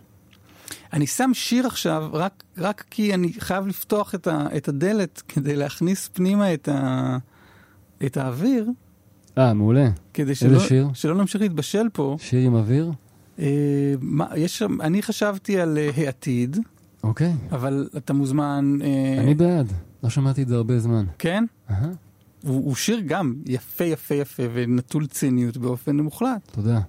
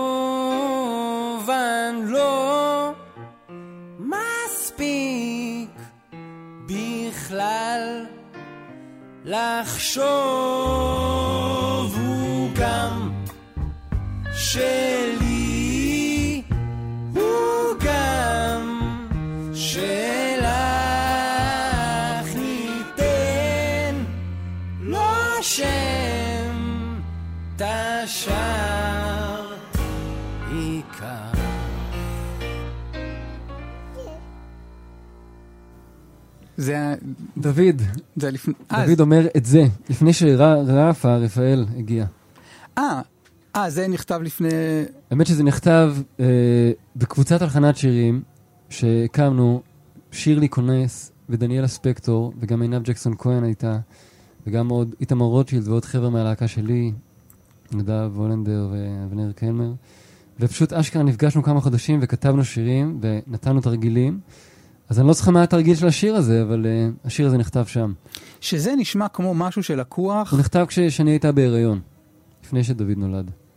אה, זה, זה נכתב כלקראת בואו של דוד, כן, לקראת ובסוף דוד גם משתתף בשיר. כן, כי לקח לשיר, גנזנו את האלבום, בעצם ניסינו להקדים את הלידה של הילד מפחד של what the fuck, החיים עכשיו לא כאפה ומה יקרה עם המוזיקה. אז הקלטנו את האלבום שבוע לפני שדוד נולד, ואז בעצם אה, הקלטנו את האלבום מחדש, כדי שהוא יהיה יותר מסחרי. וזה עבד, זה מה שעצוב. יש לי מלא שאלות. רגע, יש לי מלא שאלות על מה אוקיי. שזה. אני אני אתמקד שנייה במסחרי ואז נלך אחורה, בכיף. קצת לדוד. אתה יודע מה, אני אגיד משהו על דוד, כי זה, זה נשמע מאוד מאוד מרגש. כי כתבת שיר לקראת בואו של הילד, כן, והנה הילד הוא כבר יצור חי, כן. והוא גם משתתף בשיר. מאוד מרגש, באמת. זה, זה מהמם ממש. נכון, זה היה כיף. הוא גם, אה, חשוב לו להשתתף. כאילו, בכלל, יש עוד כמה שירים. יש שיר שהוא ממש... אה, יש שיר שמסתיים ואז הוא סופר עד ארבע. וכאילו, בקיצור, הוא מאוד אוהב אה, ליצור, להיות חלק מזה. אנחנו גם התחלנו לעשות אלבום. כאילו, אנחנו מקליטים, הוא, אני ושני הילדים בימים האחרונים, כל פעם שמישהו יש לו רעיון שהוא שר איזה שיר דבילי, אנחנו מקליטים את עצמנו, ואז בסוף נעשה מזה משהו. איזה כיף. זהו, כן. אם המאזינים שלנו שומעים עוד משהו שמתנגן ברקע, רק נגיד שזה רשת ג' אחלה. כי היינו חייבים לפתוח את הדלת כי נורא חם פה. אז ברשת ג' שומעים שירים מעניין אולי מה. בוקע, אהה. אולי זה בוקע דרך ה... זה. אה, אבל לא, ואז נקטע לי חוט המחשבה. אה, אמרת מסחרי. כן. אתה, אתה מרגיש בסדר עם זה? עם מה? עם זה שאתה הופך משהו, יצרת משהו ואתה אומר אני אעשה אותו יותר מסחרי כדי שישמיעו אותו ברדיו. כן, אתה סבבה עם זה. כן. ידעתי שזאת תהיה התשובה. מסחרי זה גם. טוב, כן. תשמע, ספציפית, בוא נגיד נדבר על הרגע הזה. דוד, אה, לפני שהוא נולד, אז באנו להקליט אלבום שנקרא סיכום החיים עד עכשיו, והיה שם את השיר קצת אהבה לא תזיק. לשיר קצת אהבה לא תזיק, שמאוד הצליח, לא היה פזמון, שזה לבד לא טוב, ביחד רע, הדבר הזה לא היה קיים. אז אה, למשל, לה- להוסיף את זה הביך אותי בהתחלה, היום אני מאוד אוהב את זה, זה מרגיש לי שזה השיר שלם, אבל אה, השיר נכתב בלי זה, ו... אז אחת ההחלטות להוסיף את זה הייתה גם מסחרית, וגם אני אוהב את זה, וגם אני רוצה להיות מסחרי. כן, בוא נשמע משהו פחות מסחרי, יאללה, בסדר? כן. שהוא ממש אה, ביוגרפי. אוקיי, אתה לא יודע מה אני הולך להשמיע, ג'סיקה רביט? נכון? אוקיי, אולי, כן, זה מתחיל ב"תראו את החיים שלי", אני אלון עדר, וכן. אולי מה? לא, זה, כי זה אתה יודע, זה- זה אלטר אגו גם אה, בשיר הזה, אבל אה, כן, כאילו זה רק.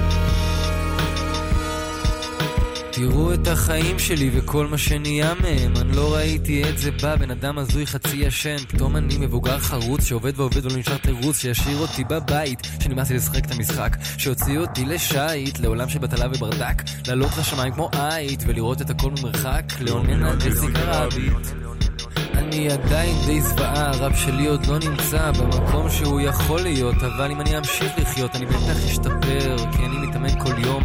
גם אייל גולן התחיל כדורגלן, תראו אותו היום, אני יודע, כן, אני לא שחור, לא שכונת מצוקה ולא עושה סמים, אבל גדלתי בדיזנגוף שנות ה-80. ג'וקים בזונות טוב, גם הורים מפורסמים, אבל אף אחד לא יכול להגיד שזה עוזר לי בקריירה. כן, זאת עובדה, לא עושה עם זה כלום, אבל אני אלון נדר, ואני נופל בסדר, ואם עדיין לא הבנתם, תשמעו אותי בבנדקאמפ.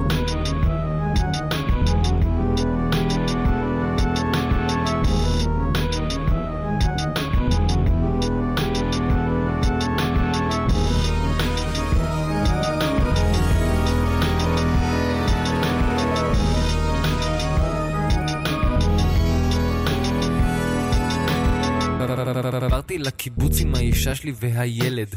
כן, יש לי ילד. בן כמה אני? בן 30. משחקים כדורגל בדשא, ושאני במרפסת מתרגשת, ולפעמים שהיא לא כועסת, אנחנו מזדיינים. כן, אז עברנו לצפון ואנחנו לא מצטערים. ובקיץ יש בריכה, אבל בחורף הלילות קרים. זאת הייתה החלטה הגיונית, לעבור למקום אחר, ולתת את הכל לבן שלי שמגיע לו יותר. אני לא בטוח שוויתרתי כשעזבתי את העיר. בטח יום אחד תחזור בתקווה יותר עשיר. כי לקנות דירה בדור הזה זה עניין די תובעני כי רצפה של בן אדם אחד, תקרה של בן אדם שני הטלוויזיה משדרת חמישה ימים תוכניות בישול. זה מה שקורה בבית, בלילות מבשלים חתול.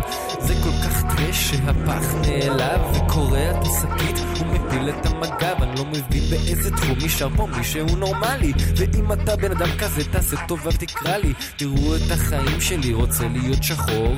לא לעמוד בצפירה ולא להגיד יזכור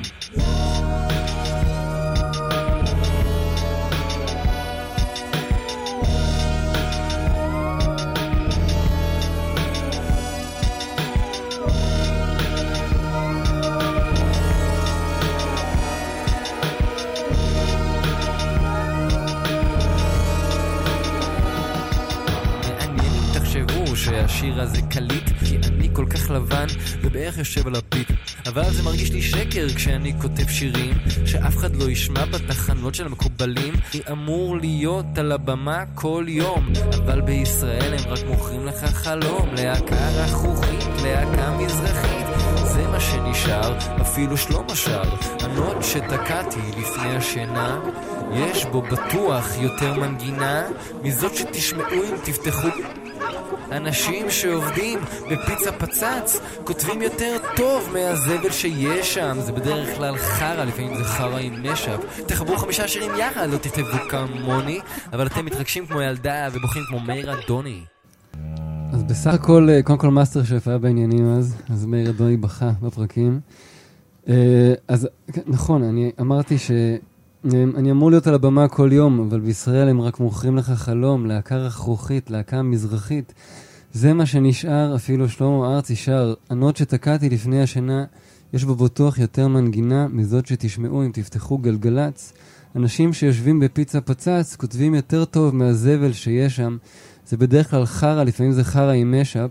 תחברו חמישה שירים יחד, לא תכתבו כמוני, אבל אתם מתרגשים כמו ילדה ובוכים כמו מאיר אדוני. אבל זה פשוט נכתב כמה חודשים לפני שקצת אהבה הצליח. זה מטורף. אז עכשיו אני גם אוהב את גלגלצ, אם אוהבים אותי. אבל מה שמעניין זה שהשתפנת ברגע האחרון ולא אמרת גלגלצ נכון, בשיר. נכון, השתפנתי. אבל אז, אז נו, אז תסביר לי רגע, ה- תסביר לי. מה? את ה... את ה- כעסת. כן, ממש אה, כאילו באלבום, אתה יודע, נורא רציתי להצליח, פשוט. רציתי לחיות את ה... האמת שהיום אני, אתה יודע, אני מופיע ואני עובד במוזיקה, וזה מה ש... אתה אמור להיות על הבמה כל יום, ואתה על הבמה כל יום, כן, זה לקח אה, הרבה זמן. אה, אחלה. ואתה אתה הכי בתחנות של המקובלים. עכשיו, אהה, לקח זמן. כאילו, וגם, אתה יודע, זה ביקורת עצמית. לי לקח הרבה זמן להוציא את האלבום הראשון, מבחינתי, הבעיה היא אצלי.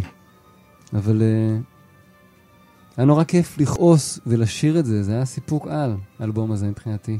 כאילו להוציא אותו, אתה יודע, אני לא יודע כמה, לא שמעו אותו אלפי אנשים, שמעו אותו מצביעי מרץ, במקרה הטוב. מה? לא, אז במרץ זה גם, זה גם קהל. זה הרבה קהל, זה כן. המון קהל. לא, אני אומר, שמעו את האלבום הזה מעט אנשים, אבל הסיפוק בלהגיד את הדבר הזה, להוציא את האלבום הזה, היה עצום מבחינתי. לא משנה אפילו מי מקשיב. העניין, הבחירה של להוציא את הדבר. אבל איך אתה מסתכל על עצמך מ- מ- מ- מהפוזיציה הזאת, מה- מהפריזמה הזאת? על- כאילו, על- על- אלון עדר של אה, קסיו זעם, כן. תגיד רגע קודם מה זה, אולי תסביר מה זה אומר. קסיו זה מה זה פשוט... אלבום ה- קסיו? לא, קסיו זה החברה שאנחנו מכירים, שהוציאה מקלדות אורגניות שילדים נגנים עליהן. אז בשנות ה-80 יצאו המון כאלה, וזה היה במודה, מה שנקרא. אה, אז יש לי כמה כאלה שקניתי בשוק הפשפשים. בכלל, בגיל שהייתי מאוד קטן, ניגנתי על זה. ועד היום זה הדבר שאני מרגיש עליו הכי נוח. זה כלי פשוט קטן ומסכן. אבל התרגיל מבחינתי היה להשתמש רק, אך ורק בכלי האחד הזה, ולעשות איתו את כל, כל הסאונדים באלבום, זה רק הדבר הזה, לייצר עולם מהדבר הזה, כאילו תרגיל, להגביל את עצמי. אה, ומבחינה טקסטואלית הלכתי הפוך, ולא הגבלתי את עצמי, וגם מול השירה של האלבום הראשון, ועמיחי ו... וחלפי ויונה וולך וכל זה, אה, וגם קניוק יש שם, אז ההחלטה הייתה שזה פשוט לא שירה, אנטי שירה, דיבור. פשוט הצורה הכי עלובה שאתה יכול להגיד את הדברים, ככה אני רוצה לכתוב את השירים. להגיד את זה בצורה הזאת, לא שירה. אה, אז היה נורא כיף לעשות את התרגיל הזה. אז אה, בעצם יצאו שני אלבומים, אחד זה קאסיו מטונף, ואז קאסיו זעם, שנהיה עוד יותר קיצוני, מבחינתי לפחות. כן, וגם הקליפים. הרבה קללות. זהו, וגם הקליפים היה עניין, שזה אלבום וידאו סטייל ביונסה, אבל לא ביונסה, שבו כל הקליפים הם בוואן שוט. רגע, שנייה, המוזיקה נראשת גם נהיית קצת מוגזמת. אז הכל אני שנייה בעברית. רגע-. אני שנייה רגע הולך לסגור את הדלת, כי זה נהיה קצת... אה, נהיה קצת מוזר מדי. נתבשל רגע עוד אה, זה, עוד כן. כמה דקות. בזה של המזגן. אבל אז... אז... אבל אתה לא חושב שגלגלצ זה חרא. לא. אני- כי משמיעים אותך שם. לא, אני גם, אה, אני גם אוהב הרבה דברים שאני שומע שם. זו, זו התשובה האמיתית שלי, באמת. מעניין, כאילו זה- זה, זה יפה לראות, אתה, בזמן כל כך קצר זה כאילו מרגיש, אה, אה, אפרופו סיכום החיים עד, עד, עד עכשיו, זה מהמם. כאילו באמת בטווח כל כך קצר, כאילו היית ילד 70's ו, ועשית אלבומי זעם של, של, שלא מצליח לפרוץ, עשית לה- להיטים ש- ש- חורכים את גלגלצ, אתה מוציא אלבום כל שנה, זה כאילו איזה סחרור. חזרת לתל אביב, עזבת את תל אביב, חזרת לתל אביב, עזבת שוב את תל אביב. נכון, אני כאילו נורא... קרו לך מלא דברים. קרו המון דברים, כן, בשנים האחרונות. אה, נולדו שני ילדים, זה הדבר הכי משמעותי שקרה נכון, בעצם. שכחתי העיף את זה בדרך. המוח. אבל אה, כן, אני, הלוואי שזה ימשיך, זה מה שחשוב לי נראה לי. כאילו לא, לא יודע, לא לקחת שום צד כאן, לא אינדי, לא מה שאתה, כאילו... כל ההגדרות האלה הן בעייתיות גם ככה, אז uh, אני אשמח להמשיך לקלל ושימשיכו להשמיע אותי בגלגלצ, הלוואי. רציתי להצמיד ל... להעתיד את uh, זה, ואז שכחתי. אז אני אעשה את אוקיי. זה עכשיו. העתיד דיבר על... Uh, ילד שהולך להגיע, כן, ובהתרגשות ובכיף, נכון. והוא קצת שלי, הוא קצת שלך, ניתן לו שם. אני יודע שאני קרוב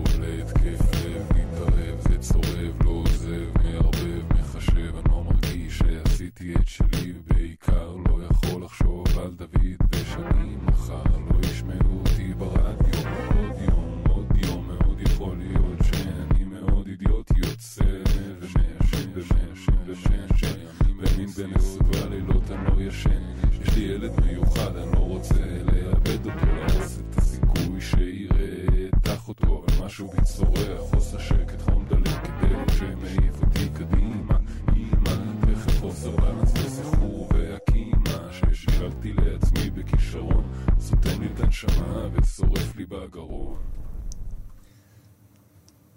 אני פשוט מאוד התמכרותי. אה, אני לא סומך על עצמי, ואני צריך לשים לעצמי גבולות. אז בתקופה ההיא עישנתי המון המון סיגריות בצורה לא סבירה בכלל, ונסעתי בלילות, לא ישנתי, כאילו חייתי לא הגיוני, לא יודע אם אתה יודע.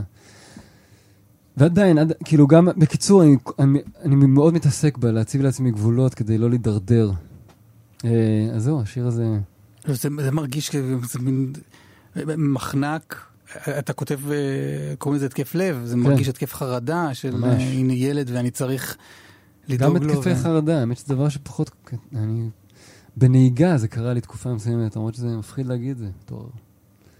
על כבישי... אבל בקיצור, כן, אני פחות מגיע ל... ל... איבדתי את החוט.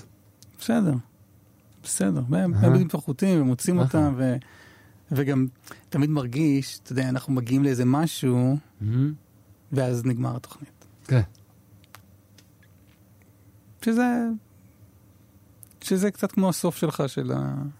צריך להשלים עם ה... שהסוף לא חשוב. כן, כן. שצריך להשלים עם זה שנגמר, ואפשר היה להמשיך מפה לעוד מקומות, אבל אה, מרגיש לי נכון לסיים עם אה, מה שהיה ללהיט אה, גדול ברדיו. אלון עדר, תודה רבה מאוד שבאת. תודה לך, איזה כיף כאן, אדיר. שמחתי מאוד שבאת. ולילה טוב. יא, לילה טוב.